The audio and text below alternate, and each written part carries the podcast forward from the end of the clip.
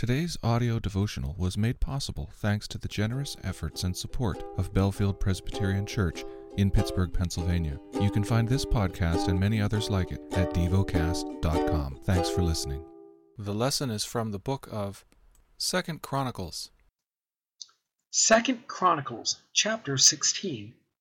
In the 36th year of the reign of Asa, Baasha, king of Israel, went up against Judah and built Ramah, that he might permit no one to go out or come in to Asa, king of Judah. Then Asa took silver and gold from the treasures of the house of the Lord and the king's house, and sent them to Benhadad, king of Syria, who lived in Damascus, saying, There is a covenant between me and you, as there was between my father and your father. Behold, I am sending to you silver and gold. Go, break your covenant with Baasha, king of Israel, that he may withdraw from me. And Ben Hadad listened to King Asa, Asa and sent the commanders of his armies against the cities of Israel.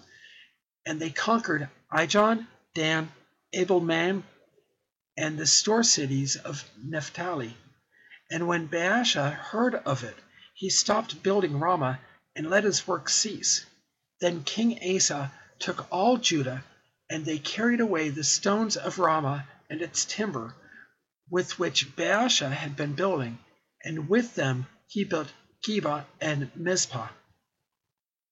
At that time Hanani the seer came to Asa king of Judah and said to him, Because you relied on the king of Syria, and you did not rely on the Lord your God, the army of the king of Syria has escaped you.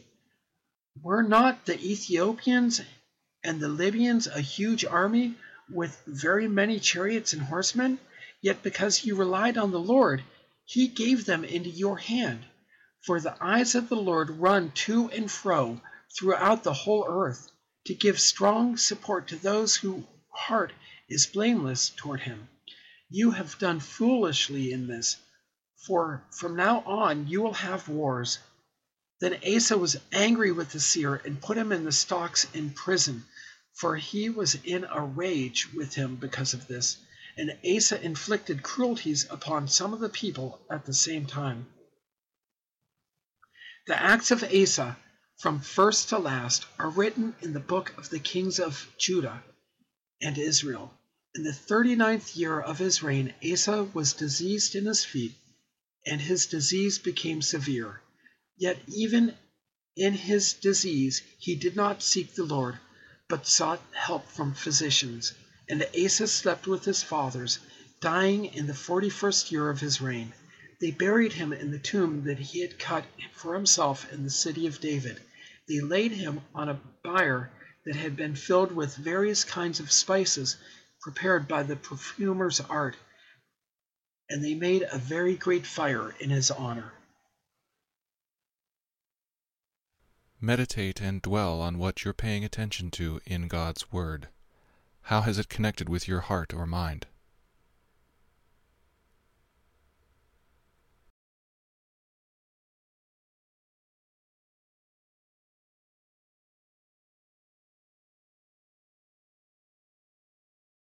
Pray to God freely about what has moved you today.